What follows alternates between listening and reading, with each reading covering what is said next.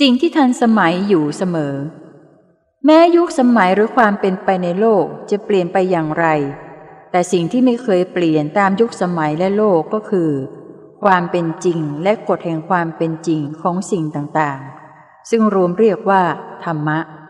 อันเป็นสิ่งที่พระพุทธองค์ได้ตรัสรู้แจ่มแจ้งแล้ว จึงทรงนำมาสั่งสอนผู้มีศรัทธาให้รู้ตาม และหนึ่งในธรรมะทั้งหลายที่พระพุทธองค์ทรงสอนก็คือ กฎของความดีและความชั่ว และผลสะท้อนกลับของความดีความชั่วกฎความจริงนี้จะเป็นอยู่เช่นนี้ตลอดไป ไม่ว่าโลกนั้นจะเปลี่ยนไปอย่างไร กล่าวคือไม่ว่าในยุคสมัยใด เมื่อบุคคลทำความดีก็จะมีผลสะท้อนกลับมาดี เป็นแต่ว่าจะแสดงผลให้เห็นเมื่อไหร่เท่านั้น ในกรรมชั่วก็เช่นกัน เพราะไม่มีใครเลยที่จะฝ่าฝืนกฎแห่งกรรม หรือกฎธรรมดาข้อนี้ไปได้ เป็นกฎความจริงที่ทันสมัยอยู่ตลอดกาล